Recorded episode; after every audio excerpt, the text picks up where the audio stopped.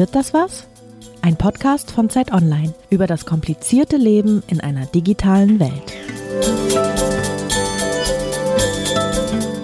Hallo und herzlich willkommen zu einer neuen Folge von Wird das was, dem Digital-Podcast von Zeit Online. Wir sprechen heute über Desinformation im Netz und äh, dafür haben wir uns Martin Emmer eingeladen. Er ist Professor für Publizistik und Kommunikationswissenschaft an der Freien Universität in Berlin. Hallo. Hallo. Martin Emmer beschäftigt sich in seiner Forschung vor allem damit, wie wir digitale Medien als Kommunikationsmittel nutzen und forscht unter anderem zu Hass im Netz und zu Propaganda in den sozialen Medien. Bevor wir uns ins Thema stürzen, noch kurz zu uns. Ich bin Lisa Hegemann, ich bin Digitalredakteurin bei Zeit Online. Und ich bin Maike Lav, ich bin auch Digitalredakteurin bei Zeit Online. Herr Emmer, sind Sie schon mal auf eine Falschinformation im Netz reingefallen? ich, ich hoffe nicht, ich hoffe nicht. Aber es gibt natürlich Situationen, wo man in der Tat, äh, wenn man Sachen liest, sich dann einen Augenblick fragt, hm, kann das wahr sein ähm, oder nicht? Aber ich bin dann ähm, jetzt auch, ähm, auch aus beruflichen Gründen natürlich professionell skeptisch und gucke dann doch immer nochmal nach. Aber ich äh, gebe zu, manchmal zuckt es einem so in dem Finger und man ähm, ist versucht, mal schnell auf so einen so Clickbait-Post äh, drauf zu klicken, um zu sehen, ob da wirklich was dran ist. Mhm. Das ist ein Effekt, den kenne ich, wenn ich mich ganz kurz reinmischen darf, das ist ein Effekt, den kenne ich total. Dass ich wirklich merke, ich bin, werde fast schon, hm, also ich bin schon fast ein wenig übervorsichtig, wenn es darum geht, wirklich was auf sozialen Netzwerken zu teilen. Das ist natürlich wahrscheinlich auch eine Berufskrankheit von Journalisten. Aber ich frage mich nämlich manchmal, ist das gewöhnlich? Also ist das was, was Ihrer Einschätzung nach häufiger passiert oder, oder sind viele Leute da auch noch ein bisschen unbedarft oder wächst die Skepsis? Ja, ich glaube, man darf das jetzt nicht nur auf, auf Wissen oder, oder konkrete Kompetenzen reduzieren, weil ähm, natürlich Kommunikation auf sehr vielen Ebenen abläuft. Und äh, das, was da passiert, passiert schon auf sehr, sehr tiefliegenden psychologischen ähm, Reaktionsebenen, die gar nicht so, ähm, gar nicht so bewusst sind. Ne? Also da, bei vielen Posts, die auf sowas abzielen, so Clickbait-Posts mit, na, die kennt man ja auch so aus so, so kleinen Anzeigen, du wirst nicht glauben, was dieser Junge in drei Sekunden tun wird und so weiter. Die zielen zielen jetzt nicht auf rationales Nachdenken ab, sondern die zielen äh, in der Tat auf, ähm, ja, auf so, so, so Neugiereffekte ab. Und äh, es ist natürlich in diesen digitalen Medien auch wahnsinnig einfach. Ne? Es ist so ein ganz kleiner Fingerklick, das ist ja nur ein halber Millimeter, die man da bewegen muss, um dieser Neugier nachzugehen. Und äh, genau darauf zielen solche Posts ab. Und ähm, da kann man jetzt, ähm, ja, da muss man schon einiges ähm, aufbauen an wirklich an reflektiertem Handeln, um na, so solchen Reaktionen äh, immer aus dem Weg Weg zu gehen. Aber da sprechen Sie eigentlich schon ein wichtiges Thema an, ähm, weil es gibt ja dann den Unterschied zwischen Clickbait, Fake News und natürlich auch Nachrichten, die so ein bisschen schon einen wahren Kern enthalten, aber so gedreht wurden, dass sie doch nicht so ganz, dass vielleicht die Überschrift dann doch nicht so stimmt, wie sie ist.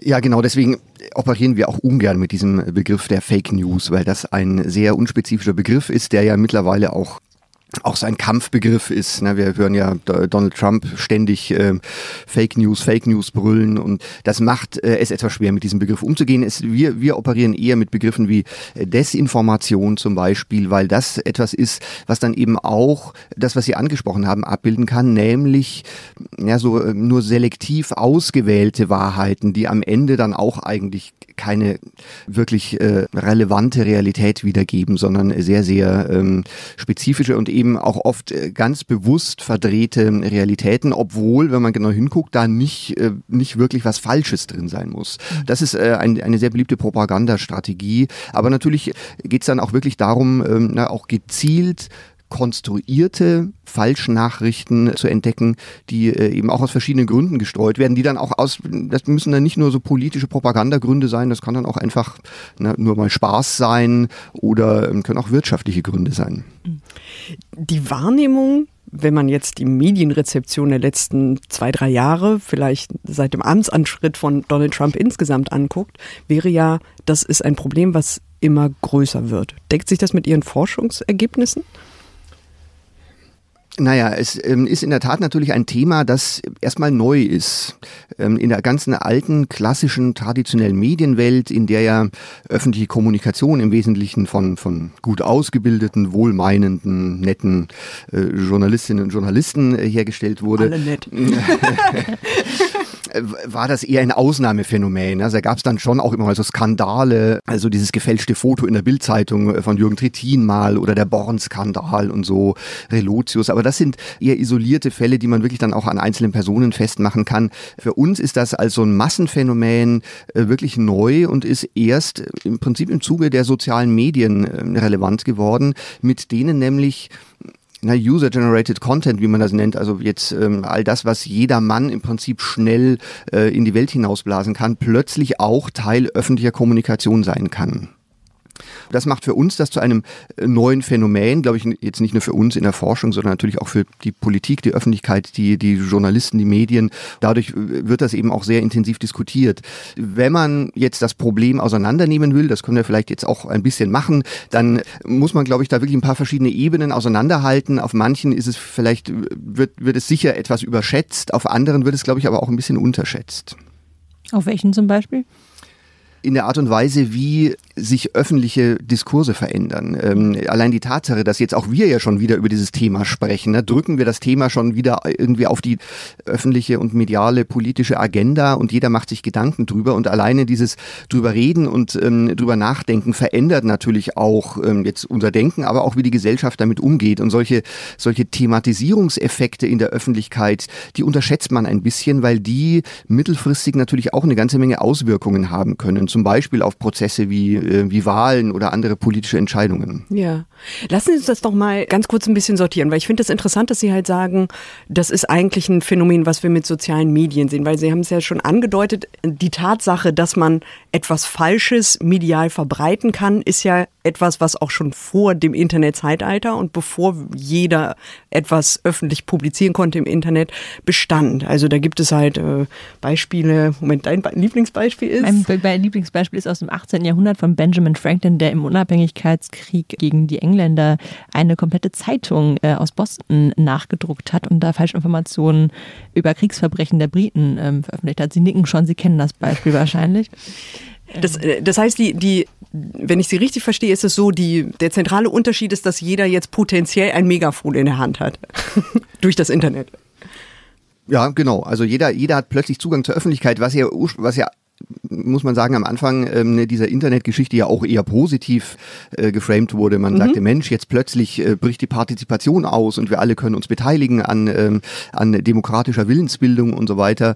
Das passiert ja auch nach wie vor. Das darf man auch nicht äh, vergessen, dass ähm, diese ganze Nutzeröffentlichkeit äh, natürlich auch eine ganze Menge positive Effekte hat und das nicht nur mit ähm, negativen Dingen wie Hate Speech und äh, Fake News zu tun hat. Mhm. Aber tatsächlich ist es so, dass dadurch natürlich diese ganze öffentliche Diskussion wahnsinnig unübersichtlich unübersichtlich wird. Man weiß nicht mehr so genau, woher kommt das eigentlich, wer ist das eigentlich, na, wie relevant ist das. Das war früher natürlich einfacher, da wusste man, wo die Tagesschau-Nachrichten herkommen. Genau. Und jetzt ist es ja so, dass sich natürlich auch die, also das fällt mir so ein bisschen auf, dass sich auch die Anzahl der Kanäle verbreitert, weil hm, ich weiß ja, vielleicht haben Sie, selbst Sie als äh, Medienwissenschaftler, Kommunikationswissenschaftler, äh, keinen Überblick über das Spektrum, was auf YouTube eigentlich gerade so diskutiert wird. Nee, das ist vorbei. Das ist in der Tat auch eine, jetzt auch, das ist jetzt nicht unser Thema, aber ist natürlich auch eine ganz dramatische methodische Herausforderung für die Kommunikationsforschung, weil wir bisher eben immer naja, fünf, fünf Fernsehnachrichtenkanäle untersucht haben, wenn wir gucken wollten, was sind denn so die öffentlichen Themen und halt eine, eine begrenzte Anzahl an, an Zeitungsredaktionen. Das ist vorbei und ähm, davon haben wir uns längst verabschiedet, dass wir so eine Grundgesamtheit definieren könnten und wüssten, was denn tatsächlich der Inhalt ist, der in der Öffentlichkeit tatsächlich verfügbar und zugänglich ist. Das sind buchstäblich Milliarden und Abermilliarden Accounts und Posts und äh, das ist für uns schwer zugänglich und ist auch eine theoretisch eine sehr problematische Frage, weil wir heute gar nicht mehr genau sagen können, was ist denn jetzt eigentlich diese Öffentlichkeit? Also wo, woher beziehen wir eigentlich unsere Themen? Weil das kann für jeden Internetnutzer eine ganz persönliche, private Öffentlichkeit sein, die nur er so sieht und äh, schon sein Nachbar oder sein Freund oder sein Ehepartner sieht ganz andere Dinge. Inwiefern äh, spielen denn dann auch Messenger eine Rolle? Weil es wird ja in dieser Diskussion, gerade wenn es auch um die Verbreitung von Fake News geht, aber auch von Nachrichten, Sie haben jetzt gerade von Öffentlichkeit gesprochen, bei YouTube, bei Facebook, bei Twitter, bei Snapchat hat man wenigstens noch vielleicht die Möglichkeit äh, zu sehen, was jemand teilt, wie er, wie er Informationen wahrnimmt. Ähm, gleichzeitig entsteht ja so eine Halböffentlichkeit in, äh, in WhatsApp-Gruppen, in Facebook-Gruppen und so weiter. Wie bewerten Sie das? Das ist äh, vollkommen richtig. Da hängen natürlich viele Aspekte dran. Das erste ist, dass natürlich auch äh, Medien, auch Propagandaakteure natürlich gerne da rein wollen, weil dieses Messenger-Umfeld natürlich, das ist ein sehr persönliches und wir wissen aus der Forschung, dass das so ein bisschen so, so kritische Hürden auch absenken kann. Ne? Da, wo man mit Freunden zusammen ist, wo man sich vertraut, da kommen Botschaften, werden Botschaften nicht so kritisch reflektiert äh, wie in so einer allgemeinen Öffentlichkeit, wo wir wissen, na gut, man darf nicht immer alles glauben, was in der Zeitung steht. Das gab es mhm. ja auch früher schon.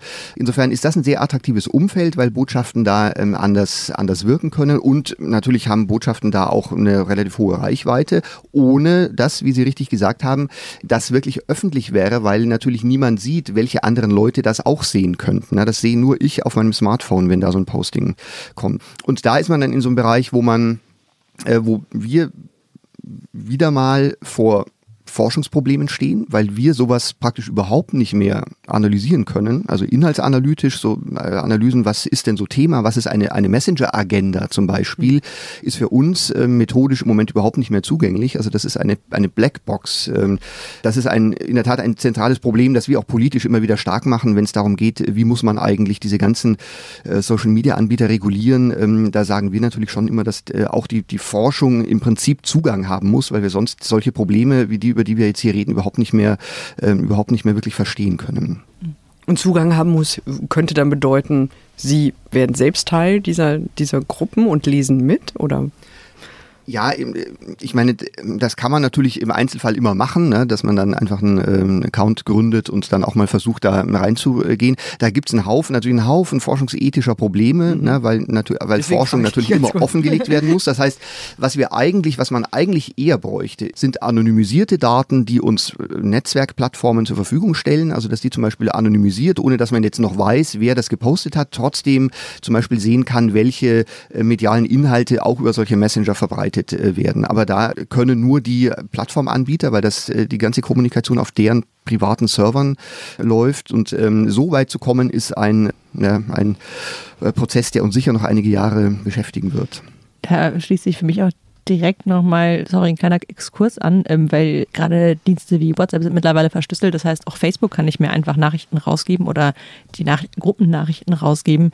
Facebook plant das auch für, also WhatsApp gehört ja zu Facebook mhm. und Facebook plant das auch für den Messenger, für Instagram. Das heißt, das wird ja eher ein größeres Problem mhm. werden. Genau. Man, aber man weiß natürlich jetzt, welche Akteure, ist ja auch so, dass Medien zum Beispiel solche Kanäle betreiben, also auch äh, klassische Massenmedien vertreiben ja ihre Nachrichten auch über Messenger. Und alleine das würde uns natürlich schon helfen zu wissen, welche Akteure überhaupt ähm, ihre Nachrichten darüber äh, vertreiben. Na, auch Metadaten sind natürlich immer wichtig, wie viele, ähm, also wann, wann wird wie viel gepostet, wie mhm. viele Follower haben solche, haben solche Accounts und so weiter. Mhm. Ja. Jetzt haben wir geklärt, so ein bisschen äh, über das Wo gesprochen. Ich möchte ganz kurz nochmal darauf eingehen, was Sie vorhin relativ kurz erwähnten, weil ich glaube, der Diskurs ist nicht allen Leuten so bekannt. Sie sagten, hm, vielleicht ist es auch gar nicht so schlimm mit diesen Fake News. Können Sie das bitte nochmal ein bisschen ausführen? Also auf eine Art und Weise sind diese Desinformationen gar nicht so problematisch, wie das vielleicht sich in den letzten Jahren häufig öffentlich dargestellt hat. Warum? Naja, es ist so, dass man, wenn man über, über Wirkungen von Kommunikation spricht, man sofort immer erstens an psychologische Wirkungen denkt, auf so einer individualen Ebene und oft eine sehr einseitig gerichtete, so eins zu eins Übertragung von Meinungen im, im Blick hat. Ne? Die Leute lesen ähm, irgendetwas und glauben das dann. Das ist so die, die, die klassische Vorstellung einer Medienwirkung und das ist die Medienwirkung, die praktisch nicht stattfindet. Das weiß im Prinzip ja auch jeder selbst, denn wir, wir wissen alle, dass wir auf äh, Botschaften, die unserer eigenen Meinung zuwiderlaufen, äh, oft sehr, sehr ablehnend reagieren und wir immer alle sofort genau wissen, warum das nicht wahr sein kann und so weiter. Also das, trotzdem ist es so, dass die öffentliche Debatte sehr oft sehr hysterisch immer glaubt, oh Gott, da ist so viel, äh, so viel Propaganda und was passiert, wenn all die jungen Leute das äh, dann glauben. Das äh, ist aber eigentlich nicht wirklich das zentrale Problem, weil, wie gesagt, wir uns ja, so Mechanismen entwickelt haben, selektiver Zuwendung schon mal zu bestimmten Kanälen und Medien, aber natürlich auch einem sehr selektiven Umgang mit bestimmten Botschaften. Wenn man jetzt mal in den Blick, die, die Ebenen in den Blick nimmt, wo Wirkungen äh, wahrscheinlicher sind, sind das eher solche Bestärkungswirkungen, Mobilisierungswirkungen. Die Tatsache, dass Menschen, die schon solche Einstellungen haben, na, die also äh, na, bestimmte Dinge glauben wollen, ähm, na, dass Donald Trump der beste Präsident aller Zeiten ist und äh, dass man eine Mauer braucht und ähm, die Deutschen die Amerikaner ausbeuten ähm, und so weiter durch ihren Handelsüberschuss, dann wollen solche Menschen sowas natürlich auch gerne hören, wenn das bestärkt wird. Ne? Äh, man kann dann sagen, ja genau, ähm, der hat recht, das sage ich auch schon immer. Und da können Medien tatsächlich gerade in so Kampagnenkontexten, wenn es darum geht, äh, Leute irgendwann auch dazu zu bringen, dann tatsächlich zur Wahl zu gehen und für jemanden zu stimmen, können Medien durchaus Effekte haben, die dann eben eher so, so Aktivierungs-, Mobilisierungseffekte sind, die Nichtwähler oder nur Menschen mit so vagen Einstellungen dann eben doch mal motivieren zu können, zur Wahl zu gehen. Und im Prinzip hat Donald Trump in den USA genau so äh, diese Wahl gewonnen. Der hat jetzt nicht viele Leute überzeugt mit seiner Propaganda, aber er hat es eben geschafft, viele Leute, die schon lange Jahre überhaupt nicht mehr zum Wählen gegangen sind, doch plötzlich zu gehen, weil er ihnen genau das gesagt hat, was sie hören wollten und die irgendwann gesagt haben, Mensch, super, endlich sagt's mal jemand. Da sind wir natürlich gleich auch bei der aktuellen Debatte, die so ein bisschen ja auch Anlass für unser jetziges Gespräch ist. Die schließt sich an diese große Debatte, die wir in den USA sehen, um politische Wahlwerbung, was ja Fake News auch insofern betrifft oder Falschnachrichten, Desinformationen auch insofern betrifft, dass es da ja darum geht, dass halt in politischer Werbung manchmal auch nicht ganz die Realität äh, so sehr differenziert dargestellt wird, um das mal freundlich zu formulieren und Facebook sich dann damit konfrontiert so positioniert hat, dass sie sagen, ja, wir werden da inhaltlich nicht eingreifen. Halten Sie das für einen begrüßenswerten oder einen, einen zumindest nachvollziehbaren Weg für eine solche Plattform, die sich ja inhaltlich einfach sehr zurückhalten möchte?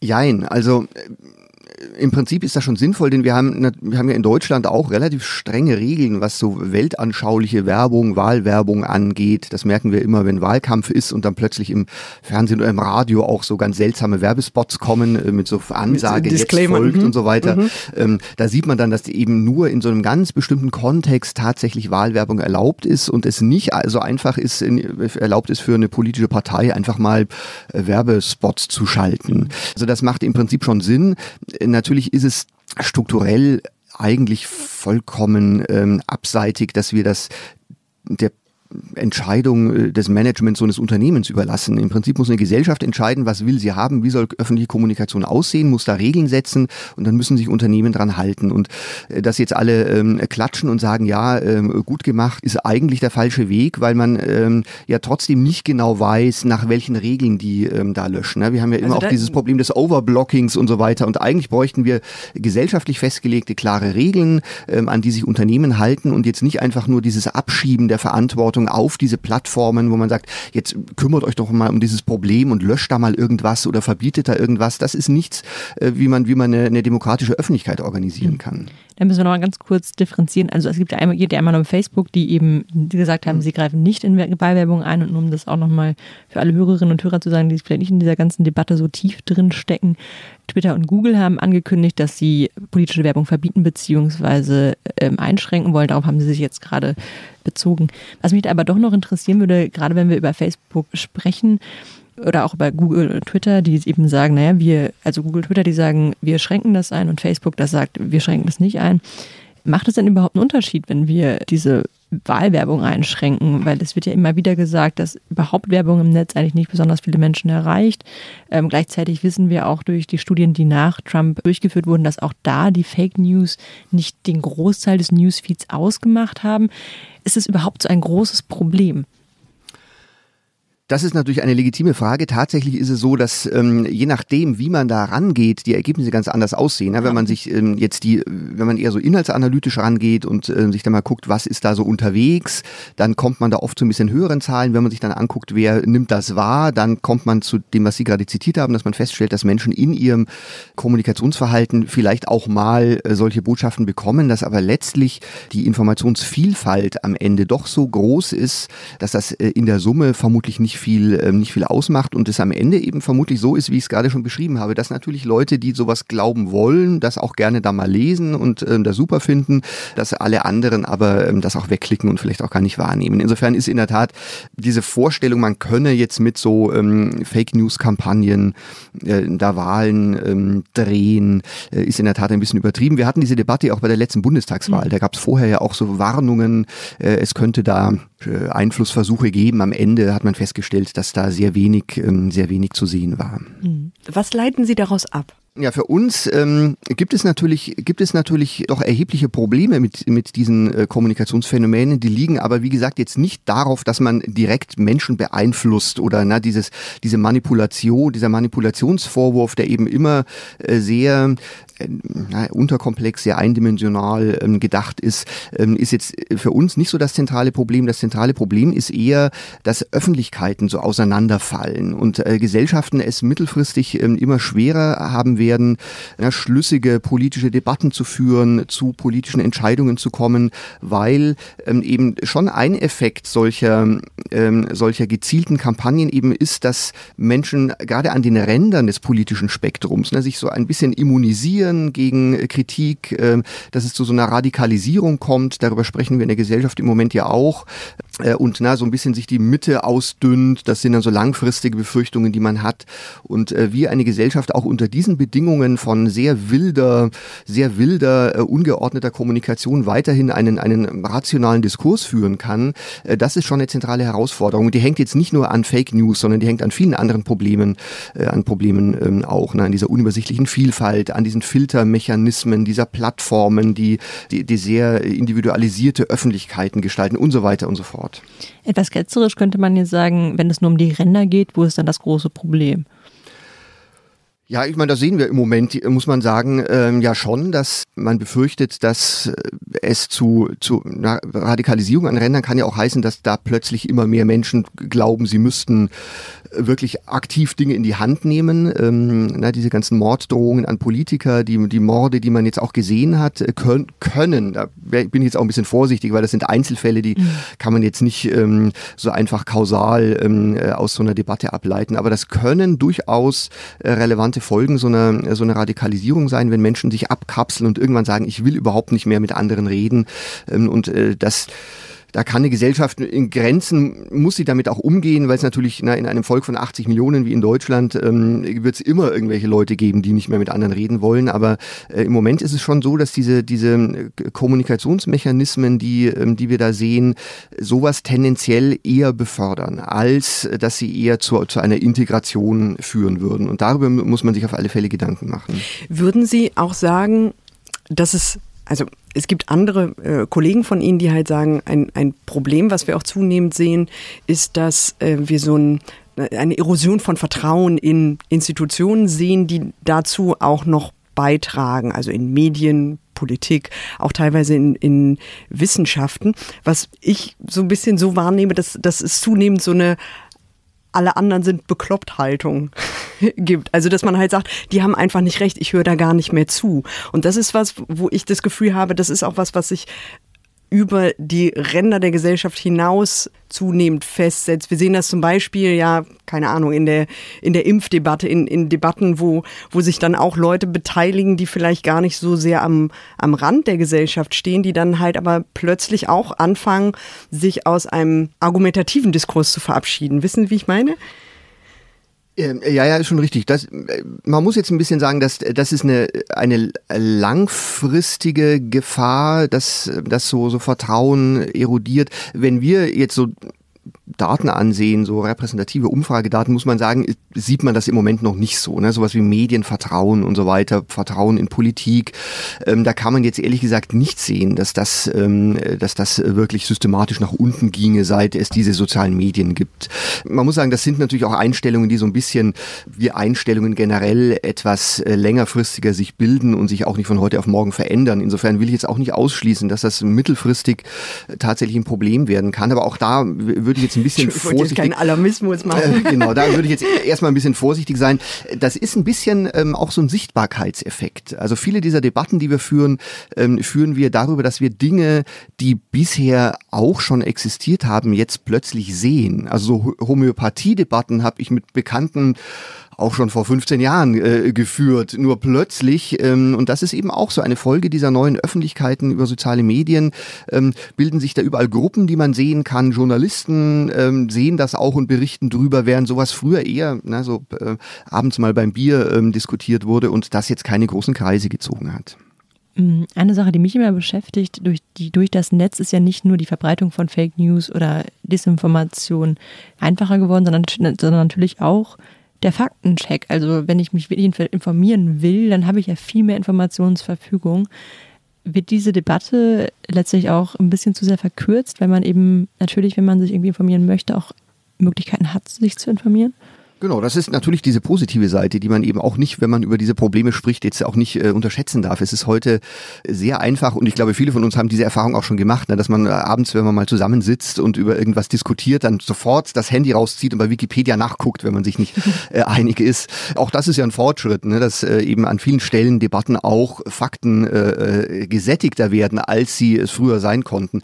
Insofern äh, darf man das nicht unterschätzen, wobei man eben auch sagen muss, dass Faktencheck natürlich manche dieser Probleme, über die wir gerade gesprochen haben, nicht lösen kann. Also wenn Menschen bestimmte Dinge glauben wollen, dann können sie so lange Fakten checken, wie sie wollen. Mhm. Die hören da gar nicht mehr zu. Äh, insofern geht es bei so Faktencheck dann eher ein bisschen darum, dass man tatsächlich auch Leute, die dann mal widersprechen können, eben auch versorgt mit Munition. Das ist ja auch nicht unwichtig, dass Leute dann auch wirklich sagen, nee, also da ist nicht so, ne, dass man also auch so, so gewisse Brandmauern einzieht. Insofern ist das wichtig.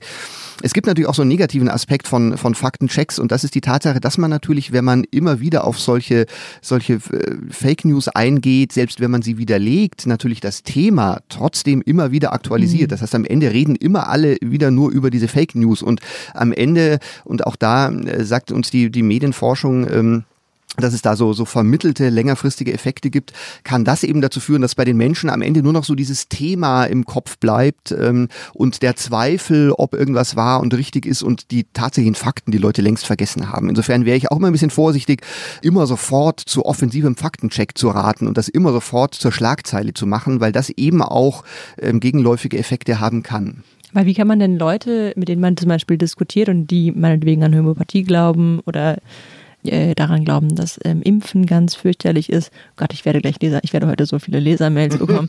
Ähm, ich habe damit angefangen. Nein, oder wir können auch noch mehr Leser hier reinholen, indem wir sagen, die halt irgendwie äh, mit, mit der Flüchtlingssituation in Deutschland seit 2015 ein massives Problem haben. Das ist ja natürlich auch eine große Diskussion, die sich da anschließt. So. Genau, und wie können wir diese Menschen, die ja irgendwas glauben wollen, weil das in ein bestimmtes Weltbild passt, ähm, wie können wir die denn abholen und wie kann man, also ich meine das jetzt auch wirklich im Alltag irgendwie praktisch, wenn ich mit jemandem diskutiere, äh, wie kann man auf eine Faktenbasis zurückkommen, wenn es eben, wenn es eben dann so emotionale Themen sind, bei denen möglicherweise ähm, eine Person eine Meinung hat, weil sie eben Fake News oder was auch immer konsumiert hat sagen wir so, in, in, in einer pluralistischen Gesellschaft wie unserer muss man natürlich einen gewissen Grad an Dissens und so muss man immer aushalten. Mhm. Dass, ähm, also diese, diese ha habermasianische Hoffnung, dass man nach langem Diskurs am Ende wirklich zu einem Konsens kommt und alle einsehen, was die richtige Position ist, äh, das äh, kann man sich abschminken.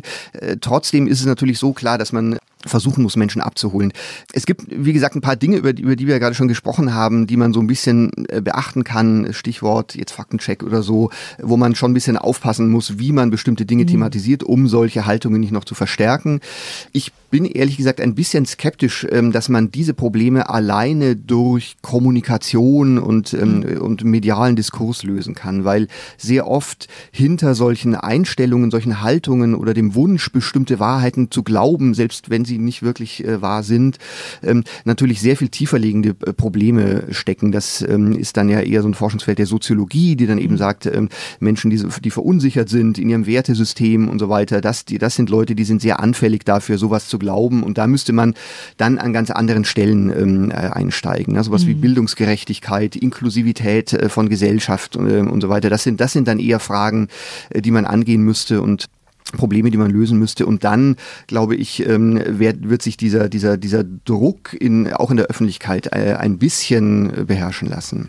Obwohl es da ja so ist, dass halt irgendwie seit diesem Cambridge Analytica-Skandal äh, schon ein Teil der Diskussion ist, dass man sagt, über dieses gezielte Targeting der Rezipienten wird da in einer anderen Art und Weise auf der Klaviatur gespielt, als wir das über Massenmedien kennen. Ist, ist da ein Punkt, wo man vielleicht auch ansetzen könnte? Also ich meine, es ist ja, es ist ja auf eine Art und Weise halt irgendwie eine merkwürdige Diskussion, weil man sagt ja, liebe, liebes riesiges soziales Netzwerk, kannst du bitte dein Geschäftsmodell ändern? Das ist ja im Endeffekt die Frage, die dahinter steht. Ich frage mich immer, a, würde es überhaupt was bringen? Und b, ist, es, ist das eine realistische Idee? Und C, ist das wirklich das, das zentrale Problem, was wir lösen müssen vielleicht? Um noch einen Sack Fragen ja, vollkommen richtig. Also die, äh, in der Tat ist, ähm, ist das schon die richtige Frage, weil natürlich all diese Dinge, jetzt diese Werbebeschränkungen für, für politische Werbung, die, die setzen eigentlich viel zu spät an. Die, das Grundproblem ist in der Tat, dass diese sozialen Netzwerke nach einem bestimmten Muster funktionieren, nämlich nach diesem Muster, dass man Menschen genau mit solchen Inhalten versorgt, die ihren Erwartungen ähm, entsprechen, die sie zum Interagieren bringen. Und über diese Mechanismen wird eben äh, in bestimmte Ecken des Netzes werden solche Fake News gewissermaßen in einer großen Pipeline gepumpt und sich dann hinterher ans Ende zu setzen und dann zu versuchen, das einzeln wieder auseinander zu sortieren äh, durch Faktenchecker zum Beispiel oder dass man hinterher wieder bestimmte Werbung aussortiert. Das ist so ein Herumfummeln an, an Symptomen, äh, wobei die Ursache vorne eigentlich eine so starke und gewaltige ist, dass man am Ende äh, hinten auch nicht mehr so viel reparieren kann. Insofern ist es vollkommen richtig. Man müsste eigentlich dieses Grundprinzip, wie Informationen verteilt werden, ähm, angehen. Ähm, zum Beispiel, indem man Plattformen dazu äh, verpflichtet, zu einem gewissen Grad für Pluralität zu sorgen. Machen wir, muss man sagen, in unserem äh, klassischen Mediensystem ja auch. Ne? In, in der Presse, äh, auch im, äh, im Fernsehen, im öffentlich-rechtlichen haben wir uns eine ganze Menge Dinge überlegt, wie wir, ähm, wie wir Vielfalt herstellen können. Sehr viel äh, Regulierung äh, zielt genau darauf ab und letztlich spricht erstmal für mich nichts dagegen, dass man sich auch mal überlegt, wie kann man solche sozialen Netzwerkplattformen dazu kriegen, äh, Vielfalt herzustellen. Aber da haben Sie vollkommen recht, natürlich ist ähm, das Geschäftsmodell baut eigentlich genau auf diesem Mechanismus auf und ähm, da wird es äh, doch zu erheblichen Konflikten kommen bin ich mir bin ich mir sicher und das muss man natürlich auch sagen letztlich ist es einfach so dass in dieser digitalen Welt wahnsinnig viele individuelle Daten von uns unterwegs sind. Und wenn es die Plattformen nicht machen, machen es die Banken oder sonst jemand. Es wird mhm. immer jemanden geben, der, der Daten hat und der diese Daten benutzen wird, um uns ganz gezielt anzusprechen. Ähm, insofern ist es auch ein bisschen die Frage, ob das ausreichen wird, sondern ob wir uns nicht ganz grundsätzlich ähm, über, äh, in der Tat über die, die Rolle und Verwendung von Daten in unserer Gesellschaft Gedanken machen müssen. Gibt es im Moment ja auch ein paar, ähm, auch ein paar politische Initiativen, wo es um Daten und Geld geht. Äh, und ich glaube, das wird ähm, in so eine Richtung äh, werden wir sicher denken müssen in den nächsten Jahren. Mhm. Wie bekommen wir denn die Gesellschaft dazu, sich mit solchen Problemen auseinanderzusetzen? Weil das ist immer gerne, also ich finde in solchen Diskussionen ist eigentlich auch natürlich eine richtige Antwort. Ähm, ja, wir müssen uns als Gesellschaft darüber Gedanken machen, sollen das die Plattformen machen oder soll sich die Politik darum kümmern? Sollen wir privat irgendwie das alle, äh, unsere, alle unsere Daten managen können? Aber es ist so ein bisschen auch immer die einfache Antwort, weil die Gesellschaft ist natürlich sehr groß und wo fängt ein Diskurs an und wie kann man alle Leute mitnehmen? Ähm, haben Sie da Antworten drauf? Also eine sehr grundsätzliche Antwort ist, dass diese, diese äh, digitale Revolution tatsächlich alle Ebenen der Gesellschaft erfasst. Äh, insofern muss man auch wirklich auf allen Ebenen darauf antworten. Im Bildungssystem, in der Politik, in der Wirtschaft, äh, auch in der Forschung. Und äh, da sind wirklich alle gefragt. Und wenn Sie jetzt das auch mal ansprechen, einerseits haben wir immer, das ist auch ein bisschen so ein, so ein deutscher Zugang. Man hofft, dass man irgendwie ein Gesetz macht und die Politik soll das Problem lösen und dann ist das vorbei. So wird das nicht sein. Ähm, ich glaube schon, dass man, ich glaube schon, dass man auch Regulierungsansätze braucht. Ich habe ja gerade gesagt, wir machen das ja bei anderen Medien auch. Mhm. Es spricht jetzt nichts dagegen, solche Regeln, die wir für andere Medien festlegen, auch, äh, auch in diesem ähm, digitalen Bereich äh, zu diskutieren. Aber natürlich äh, werden wir auch in Zukunft damit leben müssen, dass wir in so einer digitalen Welt leben und dass natürlich öffentliche Diskurse unangenehm und ruppig sind. Das ist was, das wird man auch nicht wieder loswerden. Insofern äh, muss man sich auch das klar machen, dass sich trotz aller Regulierung ähm, ähm, sich dieses Problem nicht komplett vom Hals schaffen kann, sondern dass wir auch lernen müssen, damit umzugehen. Mhm. Insofern äh, ist natürlich auch sowas wie, wie Kompetenzvermittlung, Bildung ähm, angesprochen, äh, womit ich jetzt auch nicht nur so klassische digitale Skills meine, also muss man den Leuten beibringen, wie man mit Facebook umgeht, sondern äh, auch äh, diese ne, so, so bürgerschaftliche, bürgerschaftliche Kompetenzen, ne, dass man ähm, tatsächlich so journalistische Kompetenzen lernt, die wir früher ja nur in unseren Studiengängen den, den Studis ähm, mitgegeben haben, äh, nämlich äh, Quellencheck und so weiter, Ausgewogenheit, Relevanz. Das sind Dinge, ähm, die muss man heute als Bürgerinnen und Bürger, wenn man in diesen digitalen äh, Welten unterwegs ist, ähm, ein bisschen stärker auch im Hinterkopf haben, als das früher der Fall war, wo man mhm. sich darauf verlassen konnte, dass die Tagesschau oder die Zeit schon dafür gesorgt hat, dass das alles in Ordnung ist. Mhm. Ist das was, was automatisch kommt? Weil ich frage mich bei sowas manchmal, die Leute sollen jetzt schon ihre Daten quasi im Griff haben. Ja. Also die müssen halt auf jeder Homepage halt erstmal quasi so ein halbes juristisches Studium sich einmal durchklicken, bevor sie überhaupt allen Cookies zugestimmt haben oder auch nicht. Und dann sollen sie halt irgendwie auch noch die, den ganzen Faktencheck quasi selber, selber machen. Irgendwann werden doch die Anforderungen wirklich sehr komplex an, an den Einzelnen, der sich im Netz irgendwie informativ bewegen will. Ja, vollkommen richtig. Ich meine, das haben wir ja gerade gesagt. Ne? Also man kann jetzt auch nicht umgekehrt die ganze Last äh, dieser digitalen Welt auf dem Einzelnen abladen. Mhm. Vollkommen richtig, das muss ähm, ausgewogen sein. Aber ich meine, wir leben in einer demokratischen Gesellschaft. Da, da geht es ja auch ein bisschen darum, dass wir unsere Selbstbestimmung behalten. Wir können jetzt mhm. nicht äh, uns in so einen paternalistischen Staat ähm, begeben, wo am Ende ähm, schon zentral organisiert wird, wie mit unseren Daten umgegangen werden soll. Eine gewisse Selbstbestimmung brauchen wir da ja auch.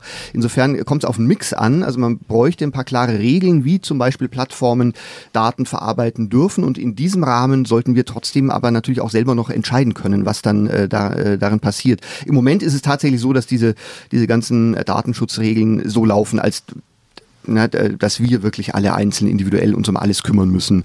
Äh, und das macht ja auch keiner. Das ist vollkommen richtig. Ich, ich muss zugeben, ich äh, mache das auch äh, nicht, dass ich äh, je, bei jeder Änderung dieser Datenschutzregeln dann immer eine halbe Stunde lang mit dem Bleistift durchgehe und gucke, geht das noch auch, weil wir auch keine Alternative haben. Also ich meine, natürlich kann ich mich bei Facebook abmelden, aber ähm, dann fehlen mir natürlich auch eine ganze Menge äh, Kontaktmöglichkeiten mit äh, meiner Umwelt und ähm, das kann auch nicht die Lösung sein. Hm. Ich würde gerne noch über Deepfakes sprechen. Und zwar, äh, ich habe kürzlich auch einen Artikel dazu veröffentlicht, mich deswegen ein bisschen mehr damit beschäftigt. Es geht bei Deepfakes ja um eine neue Ausdrucksform vielleicht von Desinformation möglicherweise. Also es geht quasi darum, dass auch Audio- und Videodateien ähm, mithilfe von künstlicher Intelligenz so manipuliert werden können, dass dort Dinge zu sehen oder zu hören sind in einer mitunter durchaus überzeugenden Qualität, die so tun, als hätte jemand etwas gesagt, was er so gar nicht gesagt hat, oder hätte eine Handlung vollzogen, die er so gar nicht vollzogen hat. Wird in den USA jetzt im Vorfeld der Wahlen scharf diskutiert, wird irgendwie auch von, von Gesetzgebern teilweise jetzt angefasst, weil man eben Sorge hat, dass das auf den nächsten Wahlkampf einen Einfluss haben wird? Sehen Sie das als größere Gefahr oder ist das ein, eine momentan überzogene Diskussion, dass man jetzt seinen Augen nicht mehr trauen kann? Ja, also ich glaube, dass sich grundsätzlich dadurch an dieser Debatte, die wir gerade auch geführt haben, nicht, sich nicht viel ändern wird, weil am Ende geht es ja bei Deepfakes nur darum, dass jetzt nicht nur eine bestimmte Nachricht gefälscht ist, sondern auch, dass das, das dazugehörige Beweismaterial, ne, man sagt jetzt also nicht nur, dass der Papst ähm, Donald Trump unterstützt, sondern man zeigt dann auch ein Video, wo der Papst so. so Aber es ist ja eine andere Qualität. Bisher, ja, bisher hat man ja gedacht, ich habe es ja gehört oder er hat es ja gesagt. Also das ist ja dieses berühmte Beispiel hier von Donald Trump äh, da in dem, in dem Truck äh, mit der etwas frauenfeindlichen mhm, äh, Äußerungen. So, wenn, wenn man in der Lage ist, solche Dinge halt jemandem unterzuschieben oder zu fälschen, ist, ist ja die Frage, was sich da ändert, qualitativ. Ja, jetzt in, wie gesagt, in, ich glaube, dass in der, in der öffentlichen, im öffentlichen Umgang damit ähm, sich nur in Grenzen etwas ändert, weil am Ende ja ähm, genauso wie der Papst dann eben schnell diese Meldung äh, dementiert hat, dass äh, er äh, Trump unterstützt, er natürlich auch dementieren kann, dass dieses Video echt ist. Also dass die, die, die, die Reichweite solcher Fakes ähm, äh, ist jetzt in, in so einem politischen Bereich, glaube ich, jetzt auch nicht viel, auch nicht viel höher. Man muss sie erkennen, das ist vollkommen richtig, ähm, aber da vertraue ich dann immer auch noch auf, ähm, auf Journalisten, ähm, dass sie in der Lage sind, sowas rauszukriegen. Ich, ähm, ich bin da immer so ein bisschen skeptisch, äh, wie man gegen sowas denn eigentlich auch auch rechtlich vorgehen kann. Also wie ähm, ähm, wir kennen so so Wahrheitsverpflichtungen ähm, ja eher aus autoritären Ländern, in Ägypten und so weiter ist das äh, eine, ein, ein beliebtes Mittel, um schnell Journalisten ins Gefängnis zu werfen, äh, indem man ihnen vorwirft, äh, sie hätten äh, Unwahrheiten verbreitet und so weiter. Und äh, wenn man in so einen Bereich kommt und äh, irgendwie versucht, entweder schon von oben zentral zu definieren, was jetzt wahr und was falsch ist, ähm, oder ähm, irgendwelche Institutionen einrichtet, die, die das entscheiden sollen, dann kommt man ganz schnell in ein gefährliches Fahrwasser. Ähm, und ich würde da auch ein bisschen vor Hysterie warnen, ehrlich gesagt. Ähm, äh, denn wir haben ja uns gerade über die, die Wirkungen solcher Geschichten unterhalten und ob durch solche Deepfakes jetzt dieses ganze Wirkungsgebäude, über das wir schon gesprochen haben, jetzt äh, äh sich vollkommen verändert und umgestürzt wird, da, das bezweifle ich jetzt mal. Hm. Äh, ich habe das eben falsch eingeführt. Also das, äh, die, diese Geschichte mit Donald Trump, da handelt es sich natürlich nicht um ein Fake, das ist halt von ihm mhm. nachher geframed worden. Das mhm, schließt genau. an an was anderes, was, ja. ich, äh, was ich in dieser Diskussion dann auch wahrgenommen habe, nämlich ein stärker werdender Diskurs, so sehe ich das zumindest von Leuten, die halt sagen, das Problem ist nicht, dass da eine Welle von Falschinformationen auf uns zurollt, sondern das Problem ist, dass dadurch, dass man weiß, dass es diese Möglichkeit gibt, wir auf eine Gesellschaft zusteuern, die potenziell alles in Frage stellen kann. Also die, die, also dieses, dieser Mechanismus von Donald Trump. Ich möchte nicht, dass ihr mir glaubt, aber ich möchte, dass ihr den anderen nicht glaubt. Das ist ja, deswegen hatte ich das hm, erwähnt. Ja. Ähm, das ist ja etwas, was eine interessante Beobachtung ist, weil das möglicherweise ja fast gefährlicher für eine Demokratie sein könnte, wenn halt alles potenziell hinterfragbar wird und sich auch nicht nur an den Rändern der Gesellschaft die Leute fragen, hm, kann ich dem überhaupt noch vertrauen? Würden Sie diese Wahrnehmung unterstützen. Ist das vielleicht auch was, was insgesamt an Desinformationen etwas Grundlegendes und Schwieriges ist? Ja, das ist ein potenzielles Risiko. Da hatten wir gerade ja schon ein bisschen drüber gesprochen tatsächlich ist es so, dass bis heute wir das eben nicht feststellen können, dass durch diese Debatten jetzt wirklich äh, so ein Vertrauen in äh, Medien, in demokratische Prozesse systematisch zurückgegangen wäre. Und ich glaube auch, ähm, dass das jetzt nicht unmittelbar passieren wird durch solche, durch solche Fake News Vorwürfe. Aber das, was Donald Trump macht und was Sie gerade angesprochen haben, nämlich, dass er automatisch alle Kritiker mit diesem Fake News Vorwurf überzieht, ist natürlich eine sehr gute Strategie, seine eigenen Anhänger zu immunisieren gegen jede Kritik. Kritik. Im Prinzip müssen sie sich gar nicht mehr mit inhaltlicher Kritik an Trump auseinandersetzen, weil sie schon bevor sie das tun, sagen, ach, das sind doch alles Fake News. Der Präsident hat gesagt, die, die lügen sowieso alle und ähm, damit baut er nochmal so eine zweite, so eine zweite Mauer äh, gewissermaßen äh, um seine Unterstützer, äh, die sie noch stärker davon abschirmt, sich mit Kritik an ihm auseinanderzusetzen. Und das ist eher so ein bisschen der, der unmittelbare Effekt, dass äh, er damit seine Unterstützer immer noch stärker hinter sich versammelt und sie immunisiert gegen die die ähm, äh, gegen, gegenläufige Meinungen oder Faktenchecks, ähm, als dass jetzt dadurch die ganze Gesellschaft aus den Fugen gerät. Da bin ich nach wie vor, äh, würde wäre ich nach wie vor ein bisschen vorsichtig. Bis jetzt können wir sowas nicht, ähm, nicht beobachten. Also äh, ich finde es ganz interessant, was Sie sagen, weil in Medien wird ja doch diese Debatte geführt. Wie kommt dann dieser Eindruck zustande, dass es, dass es anders ist? Jetzt muss ich vorsichtig sein, hier Medienkritik zu üben, aber ich glaube schon auch, dass das ein bisschen natürlich so eine, ähm, ich meine, Medien und Journalisten sind natürlich auch stark verunsichert, muss man sagen, ne, durch diesen, diesen digitalen Wandel. Ne, bis äh, Ende der 90er, Anfang der 2000er waren es die Medien, die im Prinzip ähm, entschieden haben, was so Sache ist und man war sich einig und das hat alles gut äh, funktioniert, das war alles gut eingespielt. Na gut, man waren sich nicht alle einig, aber man wusste, wer mit wem einig ist ähm, und da hat alles ähm, wunderbar funktioniert und jetzt plötzlich ähm, ja, ist man auch so in der eigenen Ehre natürlich ein bisschen angekratzt, dass plötzlich andere Leute da versuchen, Realitäten zu definieren und so.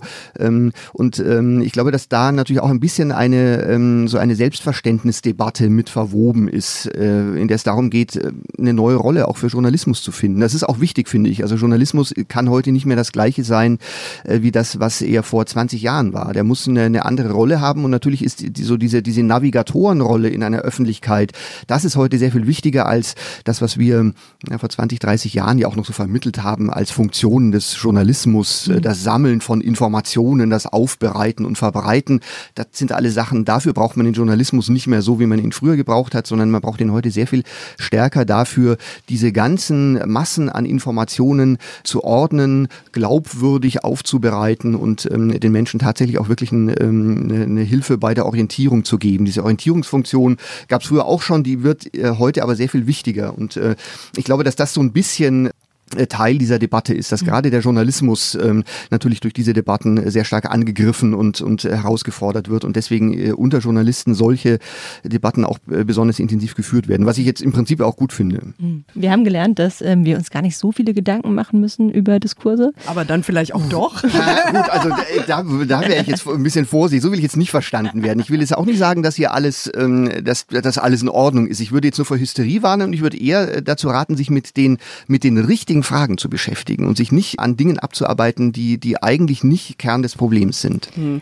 Aber generell ist es durchaus interessant, dass Sie halt sagen, nicht aufregen, das Problem vielschichtig angehen, wenn ich Sie richtig verstanden habe, und einfach tatsächlich weiter beobachten, wie man auch äh, mit der Rolle von Plattformen weiter umgehen hm. muss. Ja. Hm. Gut, ja. Genau. Herr Emmer, dann danken wir Ihnen ganz herzlich fürs Gespräch. Vielen Dank. Gerne. Und wir hören uns in zwei Wochen wieder bei einer nächsten Folge von Wird das was, dem Digital-Podcast von Zeit Online.